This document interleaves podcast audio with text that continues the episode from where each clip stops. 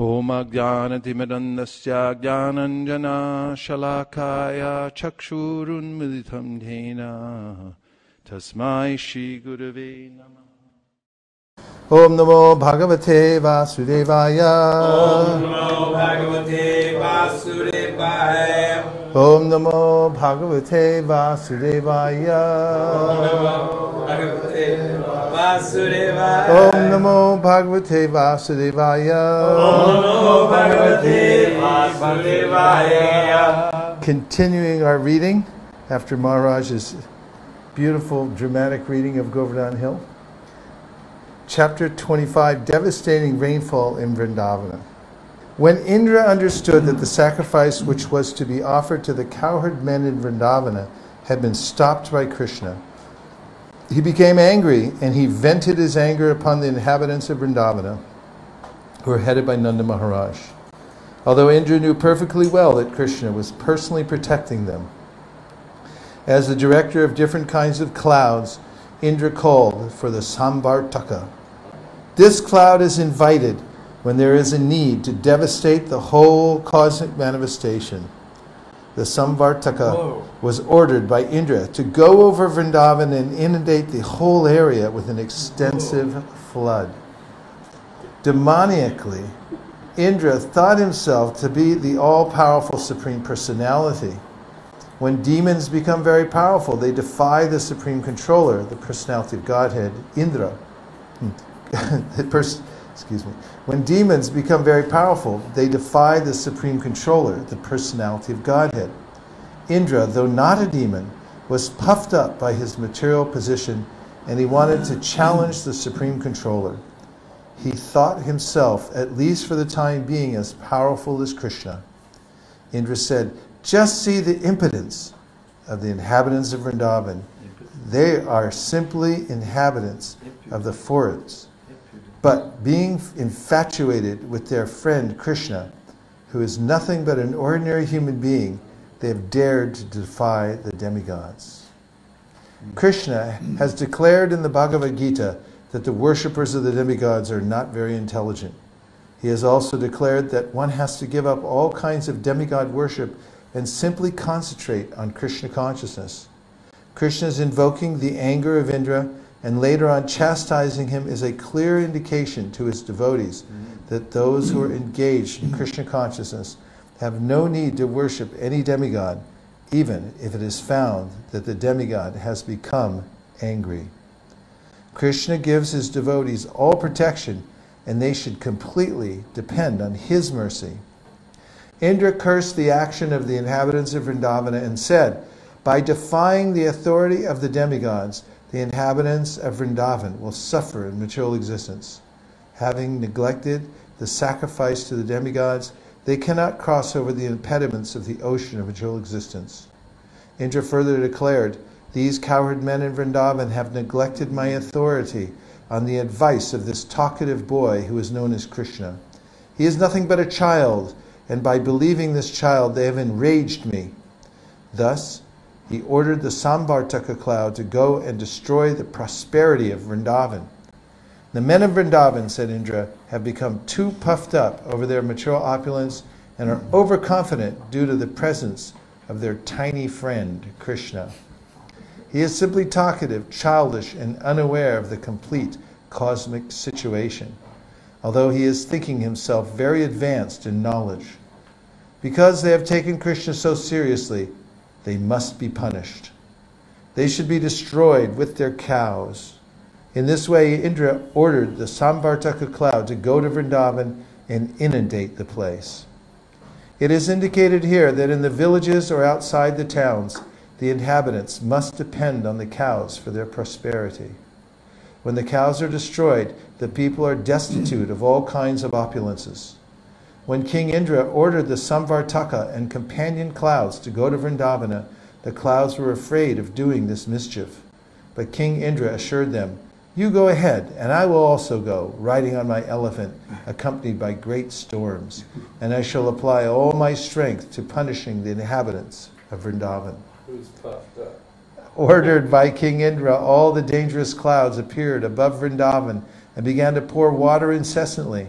with all their strength and power. There was constant lightning and thunder, blowing of severe wind, and incessant falling of rain.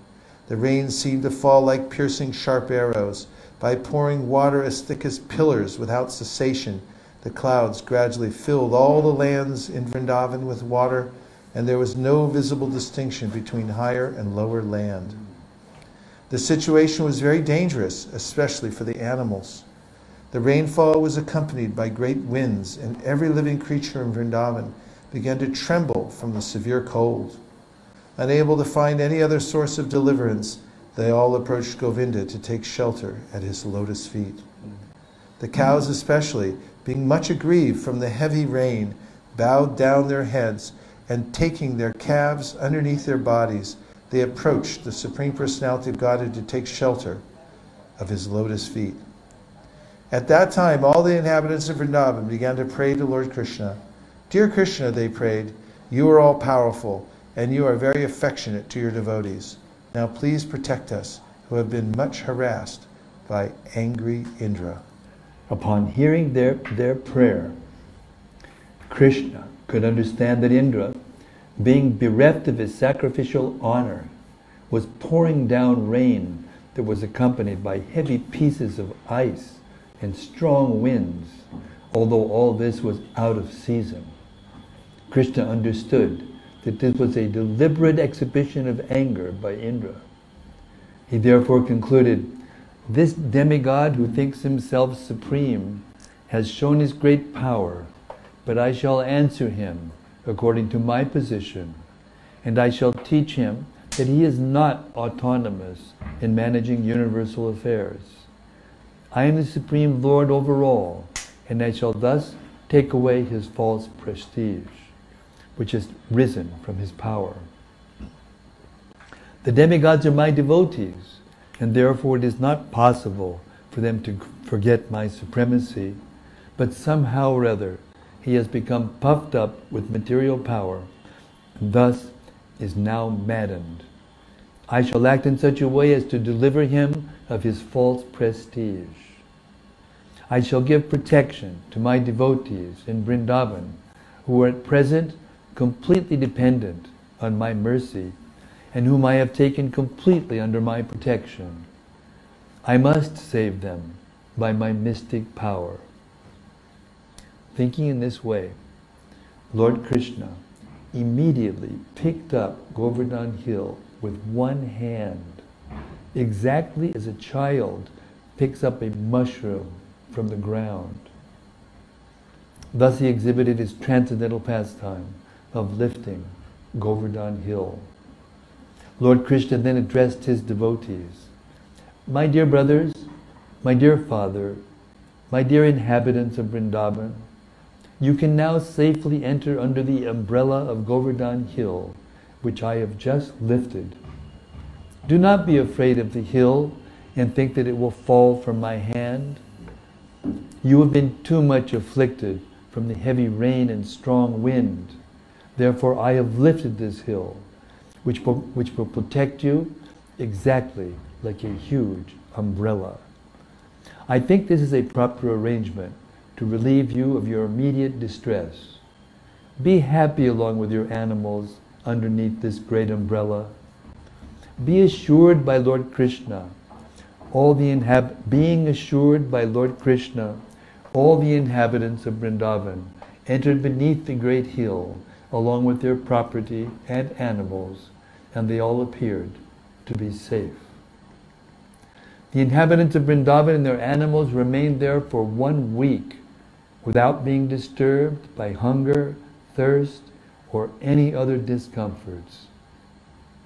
They were simply astonished to see how Krishna was holding up the mountain with his little finger of his left hand. Seeing the extraordinary mystic power of Krishna, Indra, the king of heaven, was thunderstruck and baffled in his determination.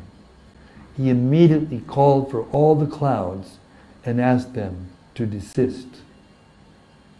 When the sky became completely cleared of all clouds and there was sunrise again, the strong wind stopped. At that time, Krishna, the Supreme Personality of Godhead, known now as the lifter of Govardhan Hill, said, My dear cowherd men, now you can leave and take your wives, children, cows, and valuables because everything has ended. The inundation has gone down along with the swelling waters of the river. All the men loaded their valuables on carts and slowly left with their cows and other paraphernalia. After they had cleared out everything, Lord Krishna very slowly replaced Govardhan Hill in exactly the same position it had been before. When everything was done, all the inhabitants of Vrindavan approached Krishna with feelings of love and embraced him with great ecstasy. The gopis, being naturally very affectionate to Krishna, began to offer him yogurt mixed with their tears, and they poured incessant blessings upon him. Mother Yashoda, Mother Rohini, Nanda, and Balarama, who was the strongest of the strong, embraced Krishna one after another, and from spontaneous feelings of affection, blessed him over and over again.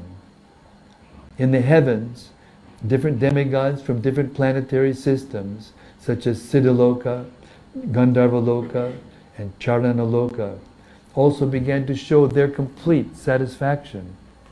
They poured showers of flowers on the surface of the earth and sounded different conch shells. There was beating of drums, and being inspired by godly feelings, residents of Gandharva Loka began to play on their tamburas to please the Lord. After this incident, the Supreme Personality of Godhead, surrounded by his dear friends and, and, and the animals, returned to his home. As usual, the gopis began to chant the glorious pastimes of Lord Krishna with great feeling, for they were chanting from the heart. Thus end the Bhaktivedanta purport, the 25th chapter of Krishna, devastating rainfall in Vrindavan. Chapter 26 Wonderful Krishna. Without understanding the intricacies of Krishna, the Supreme Personality of Godhead, and without knowing his uncommon spiritual opulences, the innocent cowherd boys and men of Vrindavan began to discuss his wonderful activities which surpass the activities of all men. One of them said, My dear friends, considering his wonderful activities, how is it possible that such an uncommon boy would come and live with us in Vrindavan? It is really not possible. Just imagine, he is now only seven years old. How is it possible for him to lift Govardhan Hill in one hand and hold it up just like the king of elephants holds a lotus flower? To lift a lotus flower is a most insignificant thing for an elephant, and similarly, Krishna lifted Govardhan Hill without exertion. When he was simply a small baby and could not even see properly, he killed a great demon, Putana. While sucking her breast, he also sucked out her life air. Krishna killed the Putana demon exactly as eternal time kills a living creature in due course. When he was only three months old, he was sleeping underneath a hand driven cart. Being hungry for his mother's breasts, he began to cry and throw his legs upward. And from the kicking of his small feet, the cart immediately broke apart and fell to pieces. When he was only one year old, he was carried away by the Trinavarta demon disguised as a whirlwind, and although he was taken very high in the sky, he simply hung on the neck of the demon and forced him to fall from the sky and immediately die. Once his mother, being disturbed by his stealing butter, tied him to a wooden mortar, and the child pulled it toward a pair of trees known as Yamala Arjuna and caused them to fall. Once, when he was engaged in tending the calves in the forest along with his elder brother Balaram, a demon named Bakasura appeared, and Krishna at once bifurcated the demon's beak. When the demon known as Vatsasura entered among the calves tended by Krishna with a desire to kill him, he immediately detected the demon, killed him, and threw him into a tree. When Krishna, along with his brother Balaram, entered the Talavana forest, the demon known as Dhenukasura, in the shape of an ass, attacked them and was immediately killed by Balaram, who caught his hind legs and threw him into a palm tree. Although the Dhenukasura demon was assisted by his cohorts, also in the shape of asses, all were killed, and the Talavana forest was then opened for the use of the animals and inhabitants of Vrindavan. When Pralambasura entered among Krishna's cowherd boyfriends, Krishna caused him to be killed by Balaram. Thereafter, Krishna saved his friends and cows from a severe forest fire, and he chastised the Kaliya serpent in the lake of the Jamuna River and forced him to leave the vicinity of the Jamuna. He thereby made the water of the Jamuna poisonless. Another one of the friends of Nanda Maharaj said, My dear Nanda, we do not know why, are, we are, why we are so attracted by your son, Krishna. We want to forget him, but this is impossible. Why are we so naturally affectionate toward him? Just imagine how wonderful it is. On one hand, he is only a boy of seven years, and on the other hand, there is a huge hill like Govardhan Hill, and he lifted it so easily. Oh, Nanda Maharaj, we are now in great doubt. Your son Krishna must be one of the demigods. He is not at all an ordinary boy. Maybe he is the Supreme Personality of Godhead. On hearing the praises of the cowherd men of Vrindavan, King Nanda said, My dear friends, in reply to you, I can simply present the statement of Gargamuni so that your doubts may be cleared. When he came to perform the name giving ceremony, he said that this boy descends in different periods of time in different colors, and that this time he has appeared in Vrindavan in a blackish color known as Krishna. Previously, he had a white color, and then a red color, then a yellow color. He also said that this boy was once the son of Vasudeva, and everyone who knows of his previous birth calls him Vasudeva. Actually, he said that my son has many varieties of names according to his different qualities and activities. Gargacharya assured me that this boy would be all auspicious for my family and that he would be able to give transcendental blissful pleasure to all the cowherd men and cows in Vrindavan. Even though we would be put into various kinds of difficulties by the grace of this boy, we would be very easily freed from them.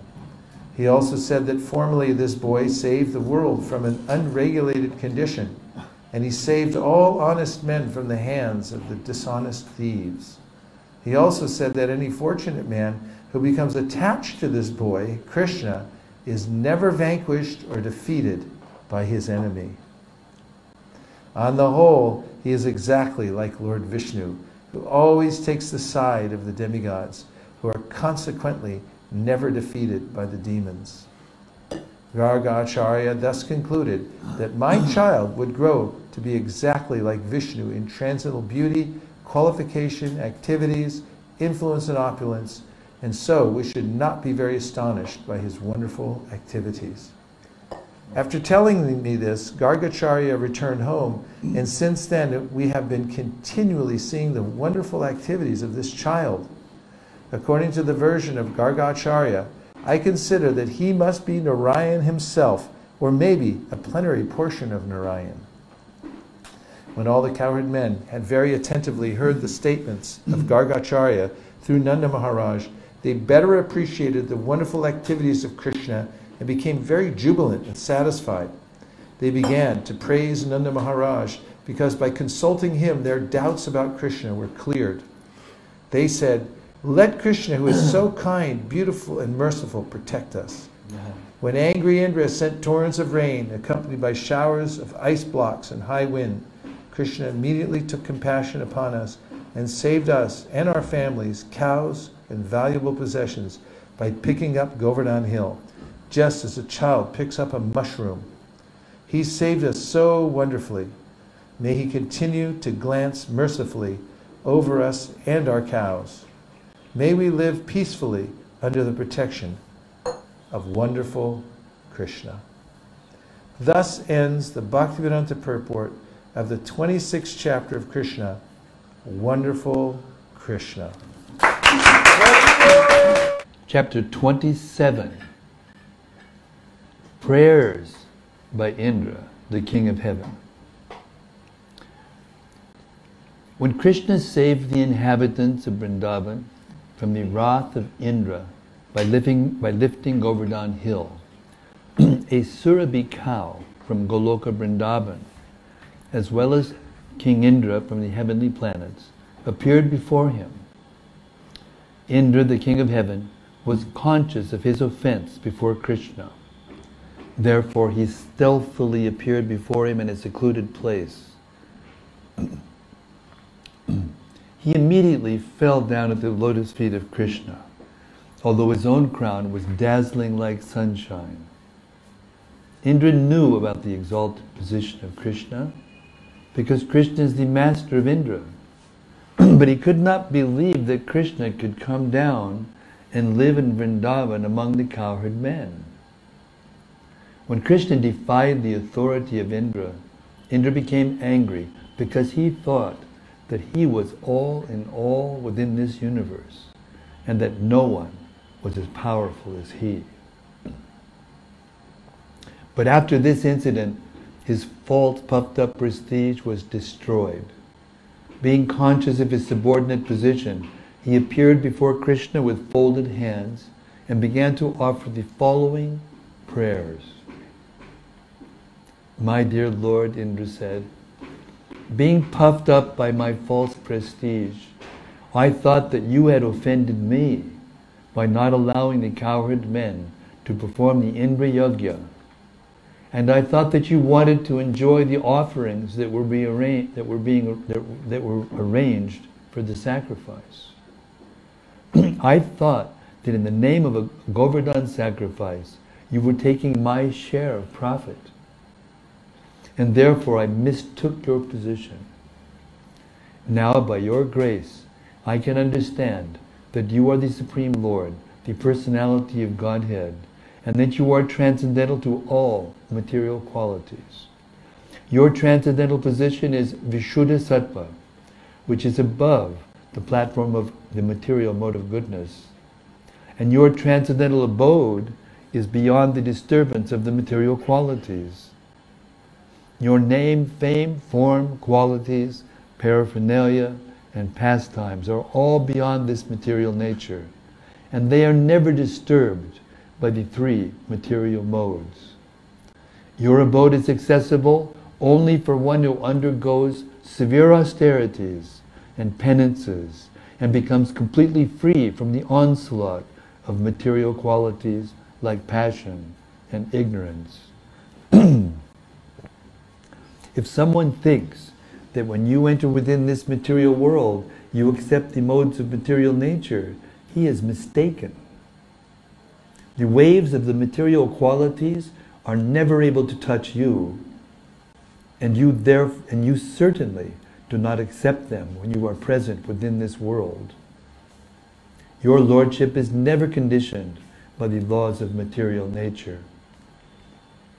My dear Lord, you are the original father of this cosmic manifestation. You are the supreme spiritual master of this cosmic world and you are the original proprietor of everything. As eternal time, you are competent to chastise offenders. Within this material world, there are many fools like me who consider themselves to be the Supreme Lord or the all in all within the universe. You are so merciful that without accepting their offenses, you devise means so that their false prestige is subdued and they can know that you and no one else are the Supreme Personality of Godhead. My dear Lord, you are the Supreme Father, the Supreme Spiritual Master, and the Supreme King. Therefore, you have the right to chastise all living entities whenever there is any discrepancy in their behavior. The Father, the Spiritual Master, and the Supreme Executive Officer of the state are always well wishers of their sons, their students, and their citizens, respectively. As such, the well wishers have the right to chastise their dependents. By your own desire, you appear auspiciously on the earth and your eternal varieties of forms. And in your eternal varieties of forms, you come to glorify the earthly planet and specifically to chastise persons who are falsely claiming to be God. In the material world, there is regular competition between different types of living entities to become supreme leaders of society. And after being frustrated in achieving the supreme positions of leadership, foolish persons claim to be God, the supreme personality. There are many such foolish personalities in this world, like me. But in due course of time, when they come to their senses, they surrender unto you and again engage themselves properly by rendering service unto you.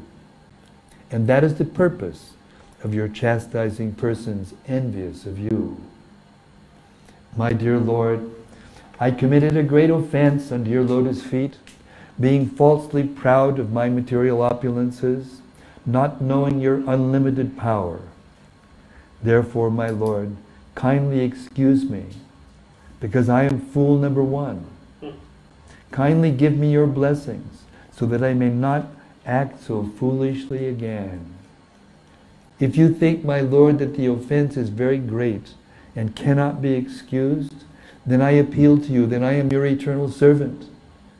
You appear in this world to give protection to your eternal servants and to destroy the demons who maintain great military strength just to burden the very existence of the earth.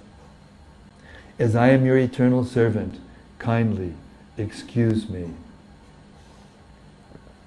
My dear Lord, you are the supreme personality of Godhead. I offer my respectful obeisances unto you because you are the supreme person and the supreme soul. You are the son of Vasudeva and you are the supreme Lord, Krishna, the master of all pure devotees. Please accept my prostrated obeisances. You are the personification of supreme knowledge. You can appear anywhere, according to your desire in any one of your eternal forms. You are the root of all creation and the supreme soul of all living entities. Due to my gross ignorance, I created a great disturbance in Vrindavan by sending torrents of rain and a heavy hailstorm. I acted out of severe anger caused by your stopping the sacrifice which was to be held to satisfy me. But my dear Lord, you are so kind to me that you have bestowed your mercy upon me by destroying all my false pride. I therefore take shelter of your lotus feet. My dear Lord, you are not only the supreme controller, but also the spiritual master of all living entities. Thus praised by Indra, Lord Krishna, the supreme personality of Godhead, smiled beautifully, and then replied in a grave voice, like a rumbling cloud.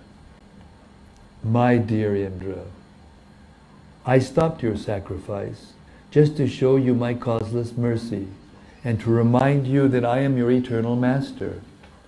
I am the master not only of you, but of all the other demigods as well. You should always remember that all your material opulences are due to my mercy. No living entity can independently become opulent. One must be favored by my mercy. Everyone should always remember that I am the Supreme Lord. I can show anyone my favor and I can chastise anyone because no one is superior to me. If I find someone overpowered by false pride, in order to show him my causeless mercy, I withdraw all his opulences. It is noteworthy that Krishna sometimes removes all of a rich man's opulences in order to facilitate his becoming a soul surrendered to him. This is a special favor of the Lord's. Sometimes it is seen that a person is very opulent materially, but due to his devotional service to the Lord, he may be reduced to poverty. One should not think, however, that because he worshipped the Supreme Lord, he became poverty stricken. The real purport is that when a person is a pure devotee, but at the same time, by miscalculation, wants to lord it over material nature, the Lord shows his special mercy by taking away all material opulences, until at last he surrenders unto the Supreme Lord. After instructing Indra, Lord Krishna asked him to return to his kingdom in the heavenly planets and to remember always that he is never the supreme, but is always subordinate to the Supreme Personality of Godhead. He also advised him to remain as King of Heaven, but to be careful of false pride. After this, the transcendental Surabhi cow, who had come with Indra to see Krishna, offered her respectful obeisances unto him and worshipped him. The Surabhi offered her prayer as follows. My dear Lord Krishna, you are the most powerful of all mystic yogis because you are the soul of the complete universe. And only from you has all this cosmic manifestation taken place. Therefore, although Indra tried his best to kill my descendant cows in Vrindavan, they remained under your shelter, and you have protected them all so well. We do not know anyone else as the Supreme, nor do we go to any other any god or demigods for protection. Therefore, you are our Indra, you are the Supreme Father of the whole cosmic manifestation, and you are the protector and elevator of all the cows, the brahmanas, demigods, and others who are pure devotees of your Lordship. O Super Soul of the universe, let us bathe you with our milk, for you are our Indra. O Lord, you appear just to diminish the burden of impure activities of the earth on the earth. Then the Surabhi cow bathed Krishna with her milk, and Indra bathed him with the water of the celestial Ganges through the trunk of his carrier elephant. After this, the Surabhi cows and all the demigods and their mothers joined the heavenly king Indra in worshipping Lord Krishna by bathing him with Ganges water and the milk of the Surabhis. Thus Govinda, Lord Krishna, was pleased with all of them. The residents of all higher planetary systems, such as Gandharva Loka, Vidyadhara Loka, Siddhaloka, and Charnaloka, all combined and glorified the Lord by chanting His holy name, as their wives and damsels danced with great joy. They very much satisfied the Lord by incessantly pouring flowers from the sky. When everything was very nicely and joyfully settled, the cows overflooded the surface of the earth with their milk. The water of the rivers began to flow with various tasty liquids and give nourishment to the trees, producing fruits and flowers of different colors and tastes. The trees began to pour drops of honey. The hills and mountains began to produce potent medicinal plants and valuable stones. Because of Krishna's presence, all these things happened very nicely. And the lower animals, who were generally envious of one another, were envious no longer. After satisfying Krishna, who was the lord of all the cows in Vrindavan, and it was known as Govinda, King Indra took his permission to return to his heavenly kingdom. As he passed through cosmic space, he was surrounded by all kinds of demigods. This great incident is a powerful example of how Krishna consciousness can benefit the world. Even the lower animals forget their envious nature and become elevated to the qualities of the demigods. Thus end the Bhaktivedanta purport of the 27th chapter of Krishna, the Supreme Personality of Godhead. Prayers by Indra, the King of Heaven.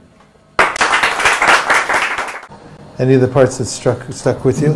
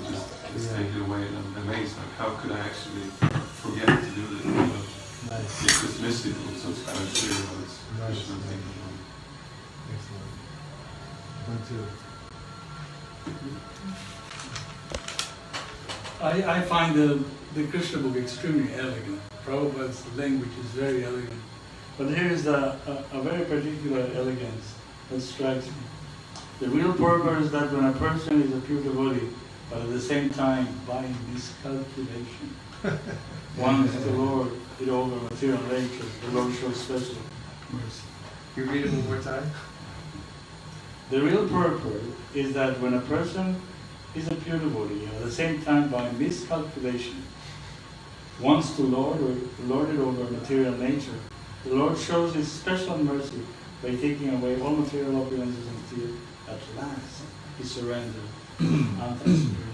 And, and what struck you about that so much? That, I just like this this elegance of language when it says miscalculation. You know, uh, the price of miscalculation is very dear. Because you know, we're so much uh, conditioned when we grew up by the Mediterranean Mediterranean traditions. You know that sin and the whole thing about punishment and reward and so on so drastic, it's so incisive. But the word miscalculation is such a noble word. it is so kind. right? yeah. That's nice. Yeah, it's very. I was, I was amazed uh, at the power of the material energy. because just see how much what Krishna did in order to correct Indra, right? And then in his prayers, he said, thank you so much. I'll never do that again. And then he did it again. And he keeps doing it again. And he keeps getting corrected. Because he's a devotee know, and Krishna keeps forgiving him. But when you get a position, a big position, hmm. it's extremely difficult. You know, even Lord Brahma sometimes makes a mistake and does some crazy, something crazy. so I was just really appreciating just how powerful Krishna's energy is, that no one except for him never gets influenced by material energy. And that's confirmed in the Bhagavad Gita, where, Krishna himself says, there's no one in the material universe, from Brahma down to Indra that is not influenced by, by the modes of material.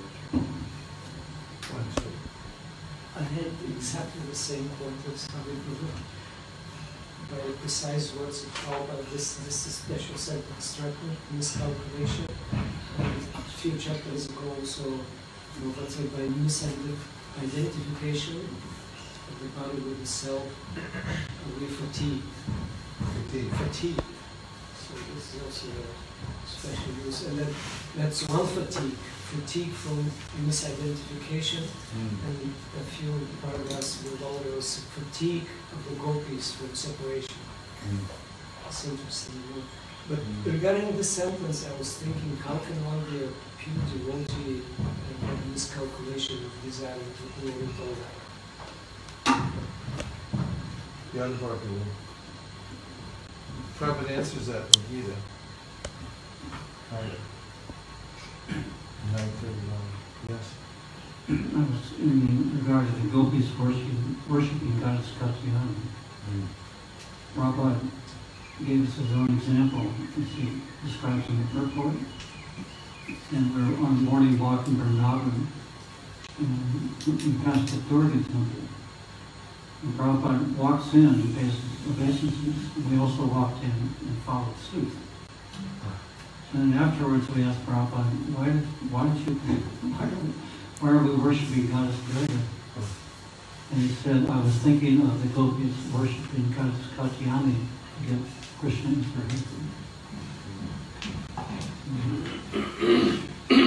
It's all, it's all, you know, the, it's the mentality that counts, where that action is directed.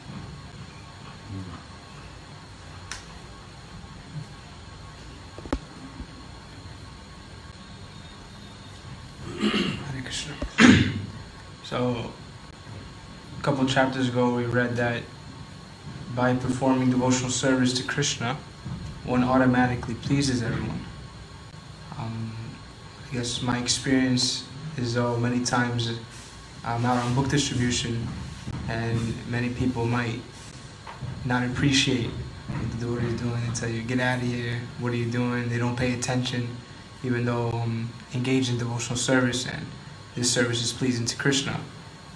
And if everyone's supposed to be pleased by it, why does it seem like some mm-hmm. people are not pleased and they, they seem inimical to it? Mm-hmm. I guess that's, that's a question. Oh,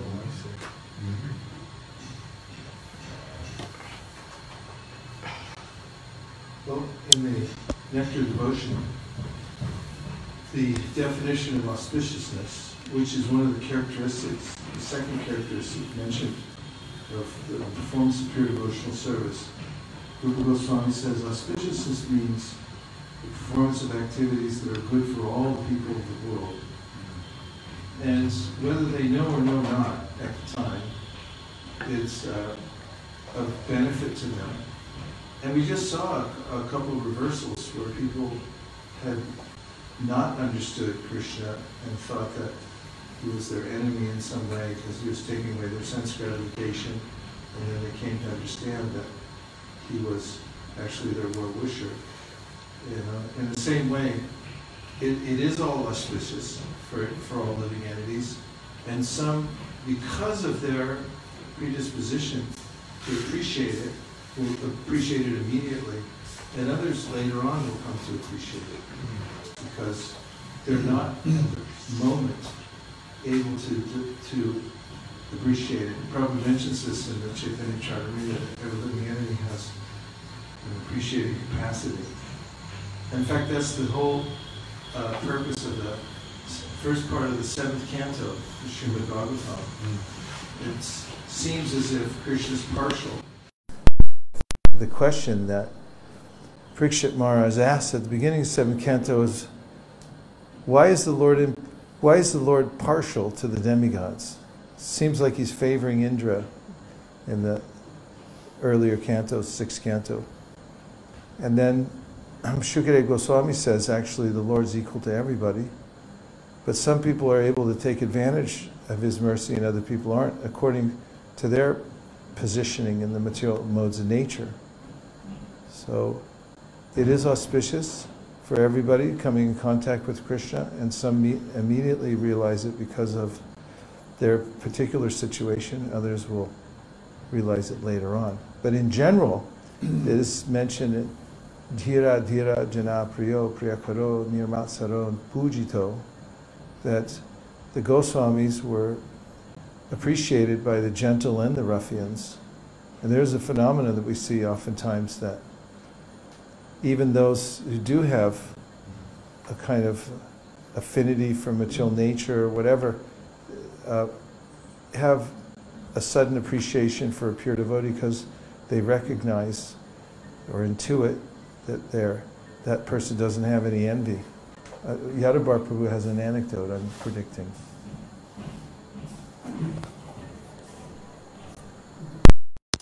Like the Harinam party this year. Because everyone's hearing all the name who comes in contact with you.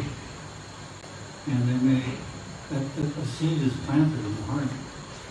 My personal experience of my first Harinam that I saw. I just felt the holy name enter the ear and go into the heart.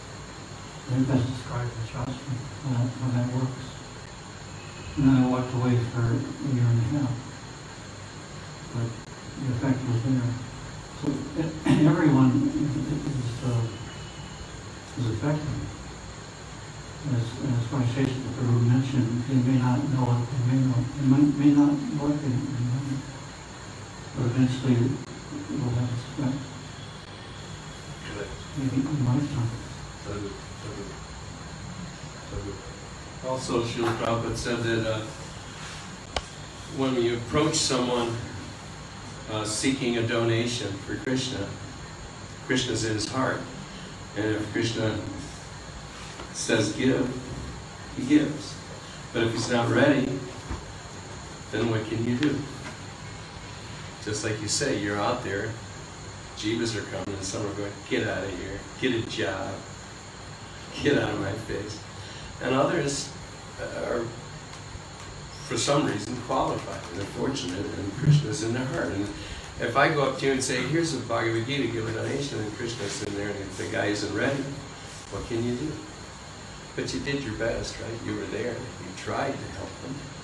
Didn't, didn't we hear that in the past, didn't we hear that in the past time of, uh, when the cowherd boys went to the Brahmanas Right. begging alms, and they came back disappointed, and Krishna said, don't be disappointed, there is no begging. Some people, some people say yes, and some They people weren't say no. Shouldn't get disturbed by that, it's the nature of begging. Just one more point to Gopal Chandra Guru's question. In the same purpose, Srila Prabhupada writes, any sane man will appreciate Krishna consciousness. So insane, envious people will not appreciate. Also, by being angry with Krishna or by coming in contact with Krishna, even through anger, they're absorbed in Krishna consciousness. We have a neighbor in our temple who's very envious. But we can see that, like Kamsa and Shishupal, he's constantly absorbed in harassing us. so, like that, they are not getting benefit. I'm confident he'll at least get liberation. In the 11th canto, the second chapter, 12th verse, pure devotional service rendered is spiritually so potent that simply by hearing about such transcendental service, by chanting its glories in response, by meditating on it, by respectfully and faithfully accepting it, or by praising the devotional service of others, even persons who hate the demigods and all other living beings can be immediately purified. That's the auspicious effect of devotional service, and, and there can be reversals, although it's not our duty to try to influence such persons directly. We're supposed to avoid them if they're envious. And- also, there's another verse, isn't it, in the eleventh? In the eleventh canto, there's another verse where Krishna states openly that he is, he's chosen, he's chosen to deliver the world with the dust of the feet of his devotees. In other words, he empowers the devotees to deliver uh, in a way that he won't do himself. Of course, when it comes to Chaitanya, that's another thing, but in general. And so, when you- when you're going out, you are in that position. You are, you are executing uh, the Supreme Lord's will, and you will get that benefit, and that person will get the benefit, even if he's, out, even, if- not of.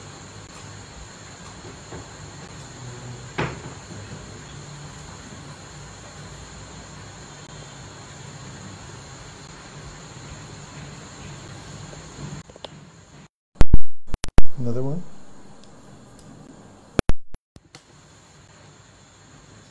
With the dust of my devotees' lotus feet. This is 11, 14, 16 for those who keep I desire to purify the material worlds which are situated within me. Thus I always follow the footsteps of my pure devotees, who are free from all personal desire, wrapped in thought of my pastimes, peaceful, without any feelings of enmity, and of equal disposition everywhere. Purport Just as the devotees always follow the footsteps of Lord Krishna, similarly, Lord Krishna, being a devotee of his devotees, follows the footsteps of his devotees. A pure servitor of the Lord is always meditating on the pastimes of the Lord and considering how to assist the, the Lord in his mission. All the material universes are situated in Sri Krishna's body, as demonstrated to Arjuna, Mother Yashoda, and others. Lord Krishna is the Supreme Personality of Godhead, and therefore there is no question of impurity in the Lord. Still, the Lord desires to purify the universes situated within him by taking the dust of the lotus feet of his pure devotees. Without the dust of the lotus feet of the devotees, it is not possible to engage in pure devotional service, without which one cannot directly experience transcendental bliss.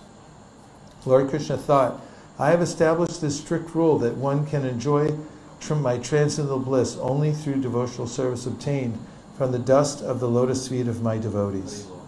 Since I also desire to experience my own bliss, I will observe the standard procedure and accept the dust of my devotees' feet.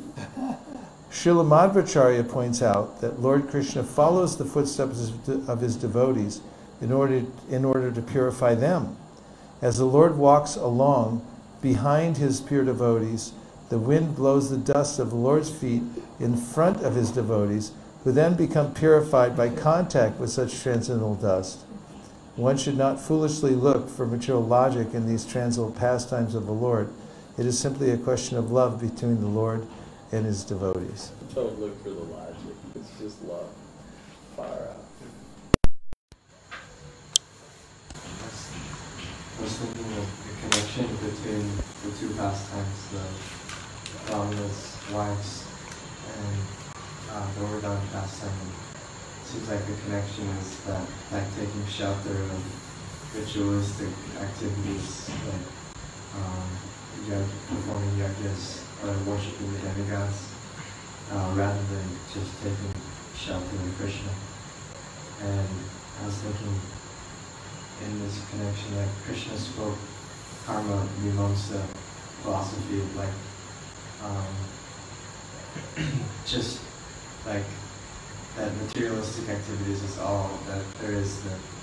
And um, I was thinking about this when I just got to Vrindavan um, a couple of weeks ago.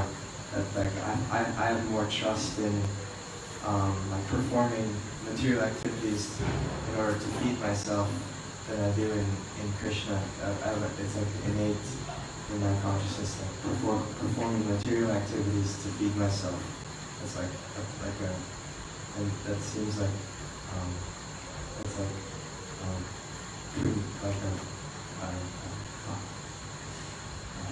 it's like innate in the body and the psyche to trust that more than trusting Krishna and, and uh, I was thinking it's a little bit harder to find good prasadam in, in Vrindavan and things like that. And I was thinking uh, tr- t- trying to feed myself became more challenging, and I was trusting like not going to the shop and things like that rather than doing service for Krishna.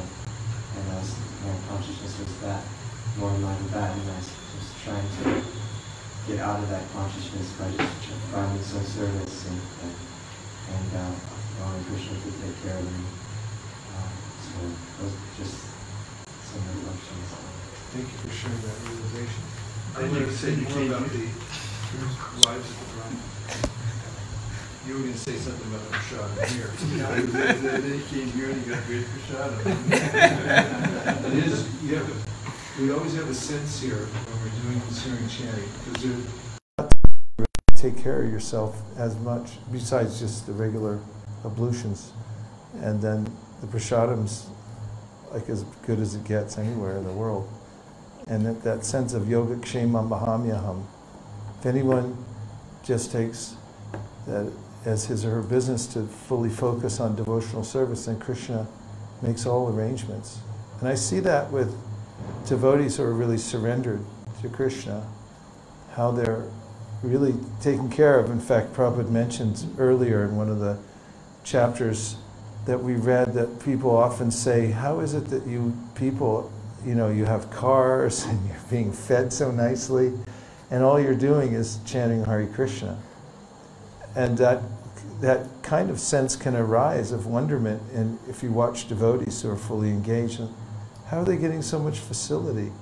and it, it, because they're not working or anything like that. They're just actually chanting Hare Krishna and teaching other people to chant Hare Krishna. And meanwhile, Krishna gives every facility possible. Uh, uh, back to the wives of the Brahmins, one part that always strikes me there is the admission at the end by the Brahmanas that they were not as advanced as their wives. And one of the telltale signs was that the women went out into the forest to meet with Krishna, and there was a pervading sense in Vrindavan at that time that anyone could be punished for that, for going near Krishna by Kamsa. That was still in the air very prominently. And the Brahmanas then uh, were afraid to, to go out there. Even though they had been transformed, they still couldn't do it because they had fear that they would be punished by Kamsa. And that was one of the signs that the, the wives were so advanced that they just threw caution to the wind and, and went out anyway to meet him in the forest. Anything else? Yadubara Prabhu. So go ahead and take the mic because nothing counts until you speak into the mic. Question on the point of the realization of the Brahmins, what, actually triggered that? I mean, the wives returned, they were, they were, they were transformed by seeing Krishna, but what actually triggered the realization of the Brahmins? Well, one thing that's mentioned, the thing that's mentioned in the chapter is that Krishna tells them before they go back that he'll adjust everything. He doesn't exactly say how of course, he's the super soul in everyone's heart, but he does say that we'll go back because the, the wives expressed their hesitation in going back. They said, We already left everybody, everybody and we'll, we'll just be shunned. We won't be able to do service anyway. And then Krishna says, No, I, I'm going to adjust everything for when you go back. And that's one of the um, signs that something is, uh, Krishna's up to something there.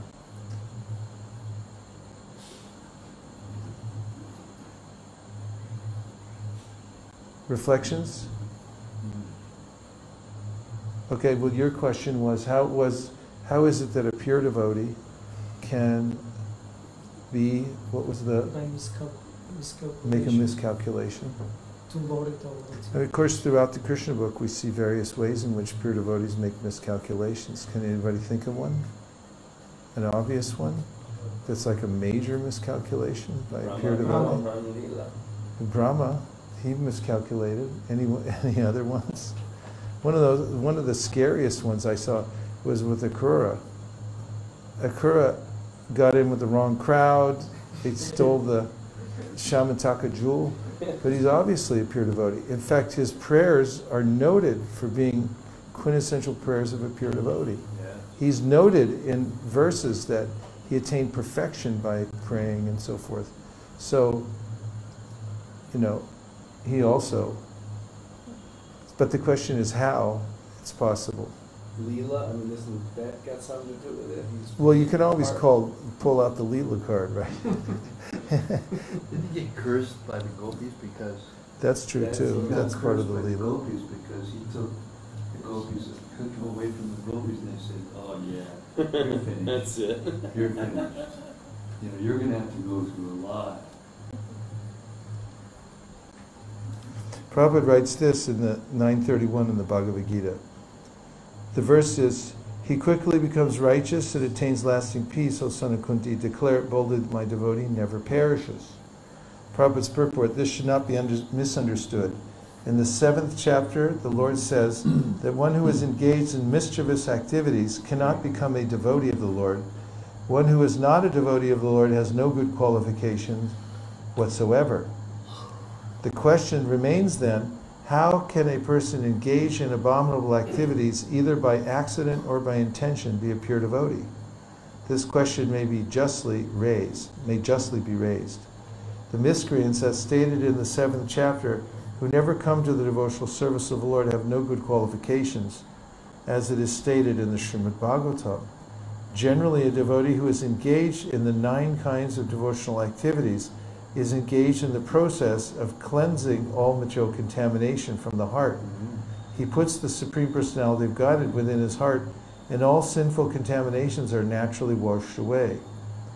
Continuous thinking of the Supreme Lord makes him pure by nature. According to the Vedas, there is a certain regulation, and if one falls down from his exalted position, he has to undergo certain ritualistic processes to purify himself. But here, there is no such condition, because the purifying process is already there in the heart of the devotee mm-hmm. due to his remembering the Supreme Personality of Godhead constantly. Mm-hmm.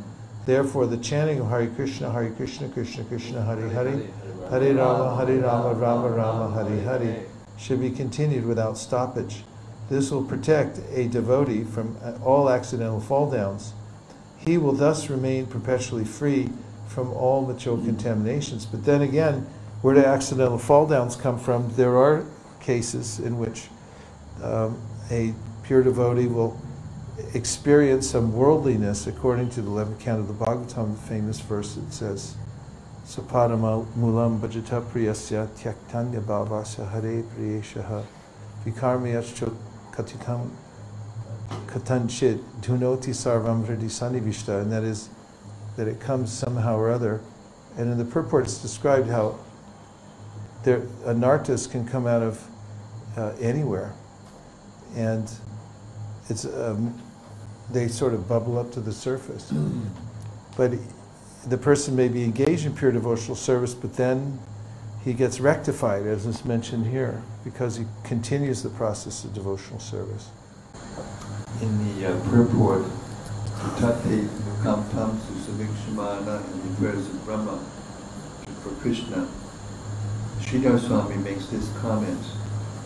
He says, um, if, a, if, a, if a devotee once surrenders sincerely to Krishna completely, still there may be uh, in the mind uh, some remnants of his, of his desire or, or to do something from just the remnants of being in the material world. And therefore Krishna, he thinks, well, I'm not going to allow, allow this to happen. So he arranges. And this is another, Ramachandra also said this to Hanuman. He says, one, the devotee who actually surrendered, even once, fully, for this day I'm yours, then he takes care of that devotee from on. And then, it, it may appear to be a simple reaction, as Sridhar Swami says, but actually it's, a, it's, it's medicine administered by the hand of the Lord. That the thing that happens is a, well, seems like a reaction that is tailor-made to deal with the actual thing that's causing that faint, you know, uh, lingering in the mind tendency to want to do some activity. So it's no longer a karmic reaction, it's, it's the medicine given by the Lord.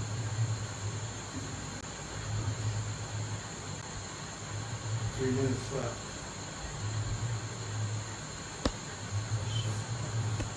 Make it a quick one, because it's just a couple minutes. I'm just wondering to, uh, you know, this question further to that term pure devotee. It seems quite like, is it a specific thing? Is it, uh, or is it, is it, is it gen- a generic term? Is there like a, a line that one crosses exactly to, to be a, known as a pure devotee? Yeah.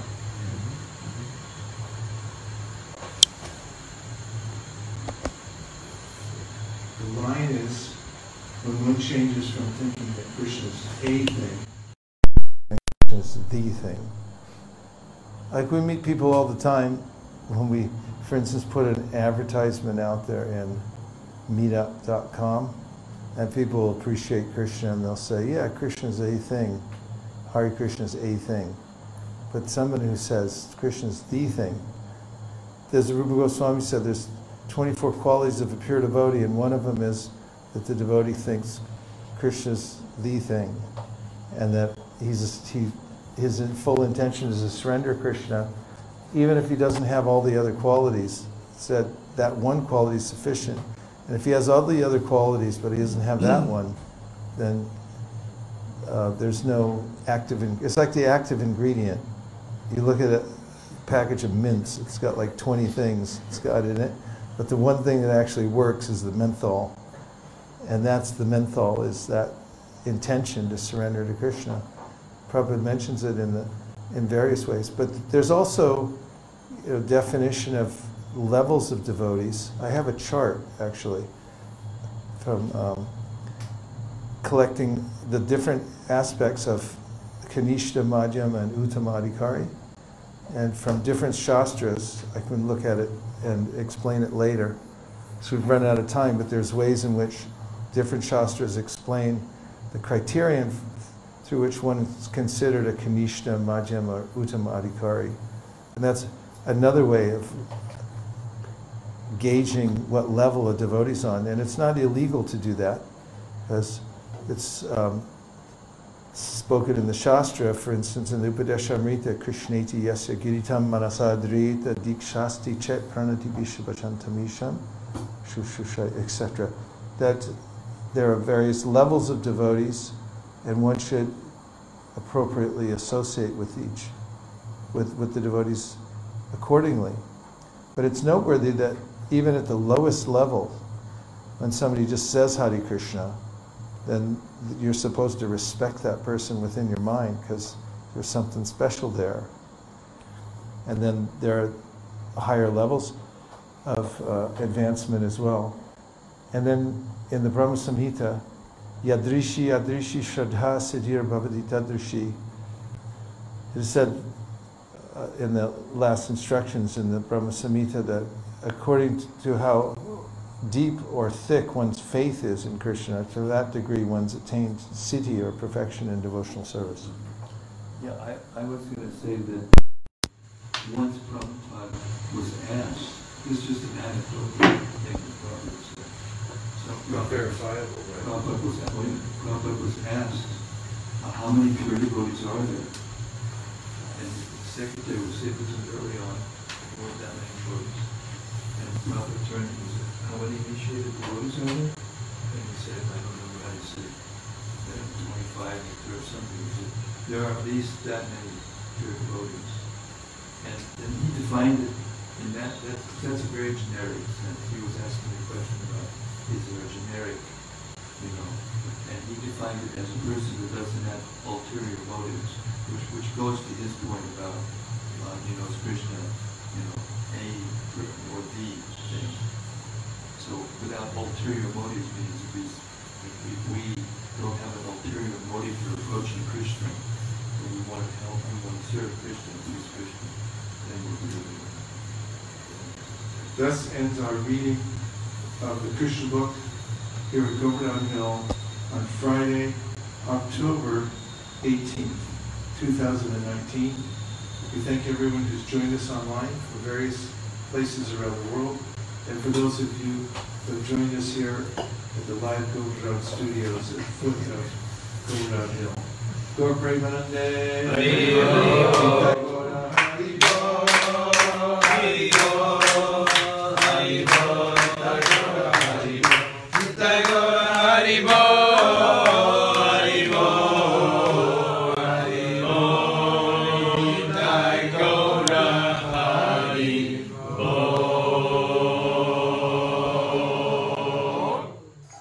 Naçeri Armarman Naçeri Armarman Naçeri Armarman Naçeri Armarman Hey Naçeri Armarman Naçeri Armarman Naçeri Armarman Naçeri Armarman